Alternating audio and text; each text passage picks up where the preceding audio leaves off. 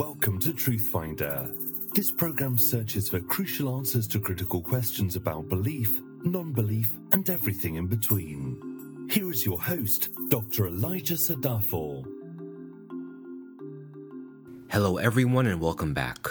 We are continuing our episode that asks the critical question Was Darwin wrong? And we answer it with a resounding yes. That yes says Darwinian evolution by natural selection is not true because natural selection does not exist. In parts 2 and 3, I provided the first five reasons why natural selection does not exist. Now I will provide the final two reasons why natural selection is not real. So, why natural selection does not exist? Reason number six because natural selection does not account for information. In part two, I refer to Alfred Russel Wallace, a 19th century skeptic of Darwin's theory of evolution. Wallace was a scientist who was originally a champion of the idea of evolution, but he categorically stated that natural selection was neither plausible nor sufficient to explain the diversity of species. Why? Because human consciousness poses a huge barrier to evolution by natural selection, since the animals that we presumably evolved from lack the intellectual abilities that humans do. Wallace says there is a huge difference between the structure of life and the essence of life. Wallace writes, quote, Neither natural selection nor the general theory of evolution can give any account whatsoever of the origin of sensational or conscious life. They may teach us how, by chemical, electrical, or higher natural laws, the organized body can be built up, can grow, can reproduce its like. But those laws and that growth cannot even be conceived as endowing the newly arranged atoms with consciousness. But the moral and higher intellectual nature of man is as unique a phenomenon as was conscious life on its first appearance in the world, and the one is almost as difficult to conceive as originating by any law of evolution as the other. Wallace says that in nature we find evidence of design, since all things seem to work together for a purposeful end. He attributes this design to a higher intelligence and relies, for example, on the idea that grain is more than grain, but is also suitable for wheat and bread. In other words, there is a degree of functionality that transcends structure, and natural selection presupposes to operate only on the structure of genes.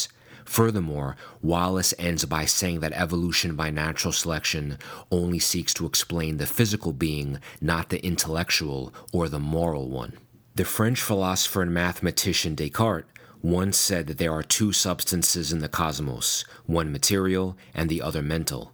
At one point in the universe, minds did not exist, and then at another point, minds did. How did this happen? The mind, including thoughts, consciousness, and will, contains non material information content that itself is separate and distinct from the material structure of DNA. Natural selection works only at the level of structure and thus fails to explain this non material information content. The reality of the matter is, there is information within us that cannot be neatly mapped onto material reality. The late George C. Williams was a pioneer in the field of gene selection theory. He was also an evolutionary biologist and a professor of biology. He put forth the idea that life contains something very significant non material information. In his book, The Third Culture, he writes, quote, Evolutionary biologists have failed to realize that they work with two or more less incommensurable domains that of information and that of matter. These two domains can never be brought together in any kind of the sense usually implied by the term reductionism. The gene is a package of information, not an object. The pattern of base pairs in a DNA molecule specifies the gene, but the DNA molecule is the medium, it's not the message. Maintaining this distinction between the medium and the message is absolutely indispensable to clarity of thought about evolution.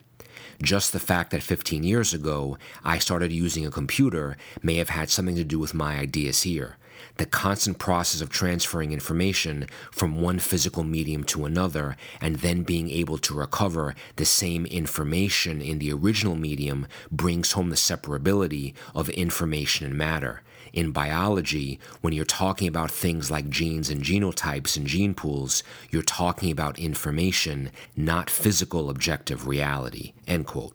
The bottom line is this matter does not equal information. Truly, the medium and the message are two separate and distinct things. Darwinian evolution by natural selection attempts to explain the medium by way of genes, but not the message. For example, by way of analogy, natural selection attempts to explain the organization of elements that compose a microchip, but not the coding that allows you to do a Google search. A computer that lacks information is just a shiny box that does nothing when you plug it in because it won't even turn on. Similarly, in a book, the medium, or the molecules of ink on molecules of paper that form symbols, that medium has nothing to do with an alphabet language and the message that an author wants to convey. In fact, ask yourself a probing question. Using only the medium, can you explain language starting from an atom and working your way up? Because information is not reducible to matter, a theory that explains life must also explain this information, something that Darwin's theory does not do. To validate this point, let's take a look at how proteins work. Proteins are the true workhorses of life, not DNA. DNA merely contains the information required to make proteins, and once built, the proteins act as the machines that build cells, work inside those cells, and execute the reactions necessary for life. Just one cell has thousands of different proteins that perform myriad functions all those listening ought not to forget that the information in DNA is specified information. By specified, I mean DNA codes for a very specific protein which has a very specific biological function. Without this specified information, the protein cannot work and life crumbles. In order to appreciate just how specified the information in DNA is, let's take a brief look at protein form. DNA codes for amino acids like glycine and alanine, and 20 different amino acids in different combinations make up essentially all proteins. Proteins in the human body can have as few as dozens of amino acids or as many as thousands. Before amino acids can become a functional protein machine, they have to be joined by chemical bonds on the ends of individual amino acids. When all of the amino acids are lined up in a chain, this is called the protein's primary structure. Based on the primary structure, the protein is held in shape by hydrogen bonds into a secondary structure, which is either an alpha helix or a beta pleated sheet. The tertiary structure is the three dimensional shape of a protein.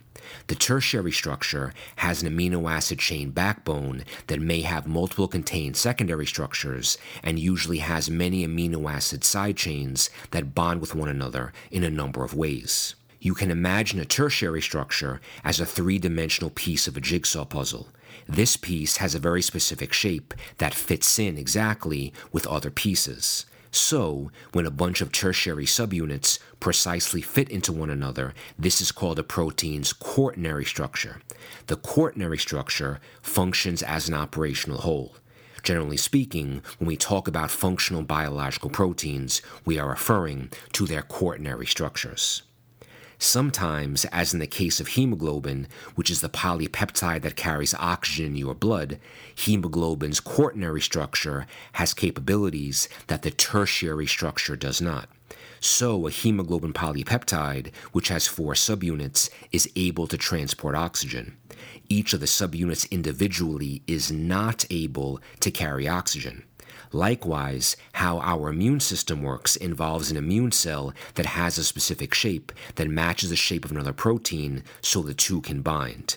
Without this precise matchup, the system shuts down because the minimal function required to work no longer exists. Now, how is all this information about proteins relevant? It is relevant because natural selection does not offer an explanation for any of it. The only thing natural selection offers is an anemic explanation at the level of material. It does not offer an explanation for the message or how that information is organized to orchestrate life. Natural selection does not offer an explanation for the complex specified information that codes for functional proteins, that codes for the interactions among proteins, that codes for enzymes that genes require to function, that codes for transcription and translation, and that organizes the interactions of functional proteins into a coherent system it is not plausible that information encoded by the genetic material in DNA could have been assembled by blind forces because, figuratively speaking, specified information has its eyes wide open. Without a doubt, DNA is a code, and whenever we see a code in life, there is always an explanation that involves intelligence separate and distinct from the code. Thus, as David Berlinski writes, quote, can the origins of a system of coded chemistry be explained in a way that makes no appeal whatsoever to the kinds of facts we otherwise invoke to explain codes and languages, systems of communication, the impressive ordinary words on the world of matter? I invite the audience to now engage in a thought experiment. Can you think of anything in reality that contains information that does not involve an intelligent designer? Here are a few information sources to get you started a book, a smartphone, and a vinyl record. DNA contains information that codes for life. This code has a specific message that can only be interpreted by machines that can read this biological language and therefore permit life.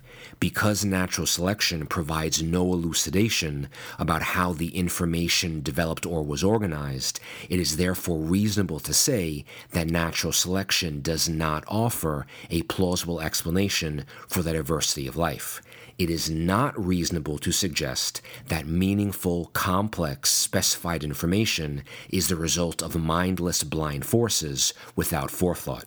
Therefore, because natural selection lacks explanatory power for the non material information necessary for life, it does not exist. Get the bold and revolutionary new book from Dr. Sadaphal titled Why Evolution is Not True Because Natural Selection Does Not Exist. Go to truthfinder.org and download your free ebook today. Download, read, and share. The final reason, reason number seven, why natural selection does not exist is because the fossil record does not provide credible evidence for evolution by natural selection. Whenever we talk about the fossil record, we admit that we are in the 21st century looking back to past epochs, trying to find reasonable assurance that evolution by natural selection is the means by which speciation happened.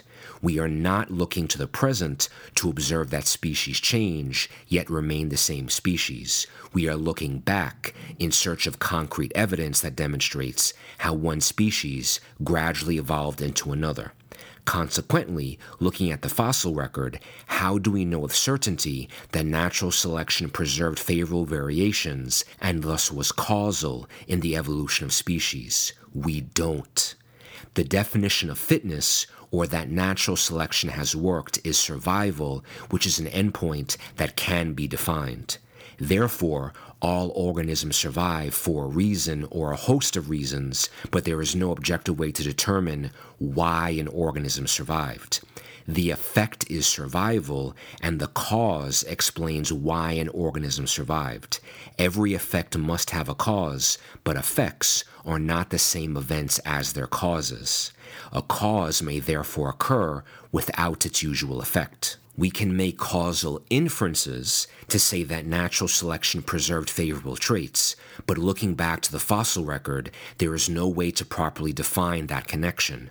Many proponents of evolution by natural selection presume it to be true and therefore presume it to be causal without any direct evidence that natural selection actually did anything. Legitimate theories put themselves on the line, meaning they are vulnerable and are open to testing and falsification. That is, someone designs an experiment in order to prove the theory wrong. The fossil record is incapable of doing any of these things. If we therefore assign meaning to the fossil record, we can manufacture whatever we would like it to tell us, and no one can either prove or disprove said declarations. The fossil record cannot be tested, it can only be described. Certainly, we cannot test by looking for confirmatory or expected evidence in the fossil record, like the mere fact of change, or what we may speculate is evidence of speciation. Why can't we do that? There are three reasons. The first is that history is not science. The fossil record is a historical record and nothing more. History is neither testable nor reproducible. The fossil record may tell us that certain things changed. It does not tell us why. Organisms are preserved, their environment is not. If we were to prove that organisms survived in their environment because of a better adaptation in their environment, how are we to make this call without the environment? This is what history is, telling us now what happened then. If we fill in historical gaps with what we think may have happened, we have stepped out of science and into historical revisionism. The second reason that we cannot look for confirmatory evidence in the fossil record is that if we begin with Darwin's theory and then look back to what the fossil record says about it, this is not making an inference to the best explanation. Rather, it's making assumptions about a predetermined conclusion. The fossil record ought to speak for itself. What we ought to do is begin with the fossil record and then, analyzing it as a whole, ask ourselves, what does it tell us? The third reason that we cannot look for confirmatory evidence in the fossil record is that the fossil record is an explanation of the gaps. Scientists claim that microevolutionary changes are readily observable in a lifetime, but it would be unreasonable to expect to see macroevolutionary changes in a lifetime because that process takes much, much longer, anywhere from 100,000 to 5 million years. So, on the one hand, macroevolution cannot be observed, cannot be verified, and neither should it be expected in the lifespan of a normal human. Essentially, then, we are told that evolution by natural selection explains the diversity of life and that it made big changes in the past, but we should not expect to observe it making concrete macroevolutionary changes in reality. There is therefore a huge gap between what Darwinism claims and what reality is actually capable of proving. What explains away this gap? Not science, but history by means of the fossil record. I could similarly explain that aliens strategically planted fossils on planet Earth millions of years ago and then left never to be seen again, so you ought not to expect tiny green men in the present. This is a claim that can neither be verified nor falsified. Hence, when science essentially informs us that empiricism and direct observation are in vain, suspicion should be raised. So, what does reality tell us? That we can expect to find genetic variation for many traits, but genetic variability in no way, shape, or form confirms that evolution is true. It only confirms that genetic variability is real. Reality also tells us that when we, in the present without bias, consider the fossil record as a whole, it refutes Darwin's theory in clear and unfiltered terms. If evolution by natural selection were true, universally, we would expect to see primitive forms of organisms way, way back in the fossil record, and then slowly over time observe small incremental changes the fossil record as a whole reveals the sudden appearance of different classes of animals that are fully formed. This is most evident in the Cambrian explosion, which refers to the geologically abrupt appearance of novel animals about 530 million years ago. Here, about 20 different animal phyla appeared within a narrow window of geologic time.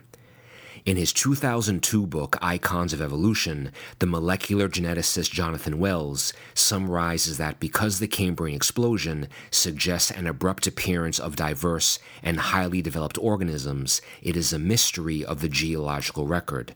The record testifies to the fact that fossils seemingly were planted there without any gradual transitions. Mr. Wells writes, quote, the evidence for Darwinian macroevolutionary transformations is most conspicuously absent just where the fossil evidence is most plentiful, among marine invertebrates. If Darwin's theory were true, and if the correct explanation for the difficulty in finding ancestors were the incompleteness of the fossil record, then the evidence for macroevolutionary transitions would be most plentiful where the record is most complete. End quote. Niles Eldredge, a leader in the fields of biology and paleontology, states the following quote, when we do see the introduction of evolutionary novelty, it usually shows up with a bang, and often with no firm evidence that the fossils did not evolve elsewhere. Evolution cannot forever be going on somewhere else. Yet, that's how the fossil record has struck many a forlorn paleontologist looking to learn something about evolution. End quote. Fossils showing up with a bang not only refutes the idea of gradual evolution, it also highlights the gross absence of transitional fossils, which would be intermediates in the gradual evolution between species. Furthermore, the fossil record is clear that those new organisms dated to the Cambrian explosion also have no antecedent forms. The maxim nature does not leap readily applies here. Darwin had no satisfactory answer as to why there was a scarcity of fossils before the Cambrian explosion, and neither does modern science. Accordingly, consideration of the whole fossil record only lends support to Darwinian evolution if a preconceived idea is forced upon the record and all contrary evidence is ignored. In this case, contrary evidence is the entirety of the fossil record. Darwin himself expressed the lack of supporting evidence to be found in fossils. In Origin of Species, he wrote, quote, but as by this theory innumerable transitional forms must have existed, why do we not find them embedded in countless numbers in the crust of the earth? I believe the answer mainly lies in the record being incomparably less perfect than is generally supposed. End quote. Darwin did express his hope that in the future numerous transitional varieties would be found, although the geological record as a whole is extremely imperfect. And what does the modern record reveal? The same thing it did in Darwin's time a gross lack of evidence in support of Darwinism. William R. Fix writes the following in The Bone Peddlers quote, The geological record did not support universal macroevolution in Darwin's time, and it does not do so today. End quote. According to biologist Dr. Jerry Coyne, the fossil record that we have access to, at best, details 1% of all species that ever lived. In Why Evolution is True, he writes, quote, over the first 80% of the history of life, all species were soft bodied, so we only have a foggy window into the earliest and most interesting developments in evolution and none at all into the origin of life. The total number of species that ever lived on Earth has been estimated to range between 17 million and 4 billion. Since we have discovered around 250,000 different fossil species, we can estimate that we have fossil evidence of only 0.1% to 1% of all species, hardly a good sample of the history of life. Is 1% enough? Do we have enough fossils to give us a good idea of how evolution presumably proceeded? There is no way to tell unless we suppose. The best we can do is let the evidence speak for itself. Now, what about all the transitional forms that are popularized in the media? Well, what scientists label transitional ends up being less an exercise in objective science and more an experiment in subjective opinion. Essentially, scientists today lack any reasonable confidence to label a fossil as transitional or intermediate and often resort to wishful thinking. Once again, Dr. Coyne writes in Why Evolution is True, quote, whether a human like fossil is named as one species or another can turn on matters as small as half a millimeter in the diameter of a tooth or slight differences in the shape of a thigh bone. The problem is that there are simply too few specimens spread out over too large a geographic area to make these decisions with any confidence. End quote. This overly subjective method is not novel, since the same ethos of subjectivity dominated in the 19th century when Darwin wrote Origin of Species. but is it even reasonable to expect many transitional fossil remains as proof of evolution by natural selection? According to Darwin, no, because that's exactly how natural selection works to preserve those individuals that are best adapted for survival and to eliminate those that have the least favorable variations. This is very convenient in that the very thing that would lend positive evidence to gradual evolution, transitional fossils, are the very things that natural selection discards. Darwin's explanation for the lack of intermediates did not amount to an explanation at all, just the reaffirmation of an inadequate record. Thus, although one may look for intermediates and common ancestors, one should seldom expect to find any. In origin, Darwin did suppose how transitional forms would appear by describing precise sequential geological happenings. What he concluded is that it would be a rare contingency to get a perfect gradation between two forms. As a result, according to Darwin's own formulations, what would be the most beneficial to provide evidence for natural selection is a fossil record robust with transitional forms, but such a gracious gift is not only exceedingly rare, but also not to be expected, and in reality does not exist. Now, one of the most intriguing statements that Darwin made in Origin of Species in regards to the fossil record is as follows. He writes, quote, because we continually overrate the perfection of the geological record and falsely infer, because no certain genera or families have not been found beneath a certain stage, that they did not exist before that stage. In all cases, positive paleontological evidence may be implicitly trusted. Negative evidence is worthless, as experience has often shown. End quote. Likely, this statement represents the strongest evidence for Darwin's departure from objective scientific inquiry and him diving headfirst into the realm of a philosophy animated by confirmation bias. In essence, what Darwin is saying here is this we all know the fossil record is incomplete, so let's trust all the evidence that does support evolution and ignore all the evidence that does not. This is the blind faith of Darwinism, which is anathema to the truth. The brutal fact is that according to the fossil record, the positive facts of evolution are much rarer than most scientists will admit, and in many instances, those very facts humiliate evolutionary theory rather than supporting it. I will close this section with another quote from Dr. Niles Eldredge, the biologist and paleontologist. Dr. Eldredge actually co developed the idea of punctuated equilibrium, which helps to explain all of the stasis that we see in the fossil record. The point is that Dr. Eldredge is a proponent of evolution, so we can appreciate the honesty of his statements. He writes, quote, the smooth transition from one form of life to another, which is implied in the theory of evolution, is not borne out by the facts. The search for missing links between various living creatures, like humans and apes, is probably fruitless because they probably never existed as distinct transitional types. But no one has yet found any evidence of such transitional creatures. This oddity has been attributed to gaps in the fossil record, which gradualists expected to fill when rods of strata of the proper age had been found. In the last decade, however, geologists have found rock layers of all divisions of the last 500 million years, and no transitional forms were contained in them.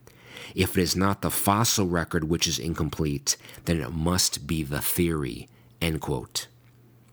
As a whole, the fossil record is a hostile witness against macroevolution because of the utter lack of compelling evidence. In fact, what the fossil record does provide is compelling evidence against gradualism and therefore Darwinian evolution by natural selection. Because of this overwhelming fossil evidence, it is clear that natural selection did not act in epochs past, and it did not act because it does not exist. This will conclude all seven reasons why natural selection does not exist. The first reason is that natural selection lacks legitimate explanatory power. The second is because it is predicated on too many assumptions. The third is that natural selection does not explain life at the molecular level. The fourth is that mutations are not sufficient to explain the genetic novelty required for more advanced life. The fifth is that adaptive power is internal, not external. The sixth is that natural selection does not explain or account for information. And the seventh reason why natural selection does not exist is because the fossil record as a whole refutes Darwin's theory. So now that I have made the case for why natural selection does not exist, where do we go from here? What does this all mean? What are the ramifications for science and life as a whole?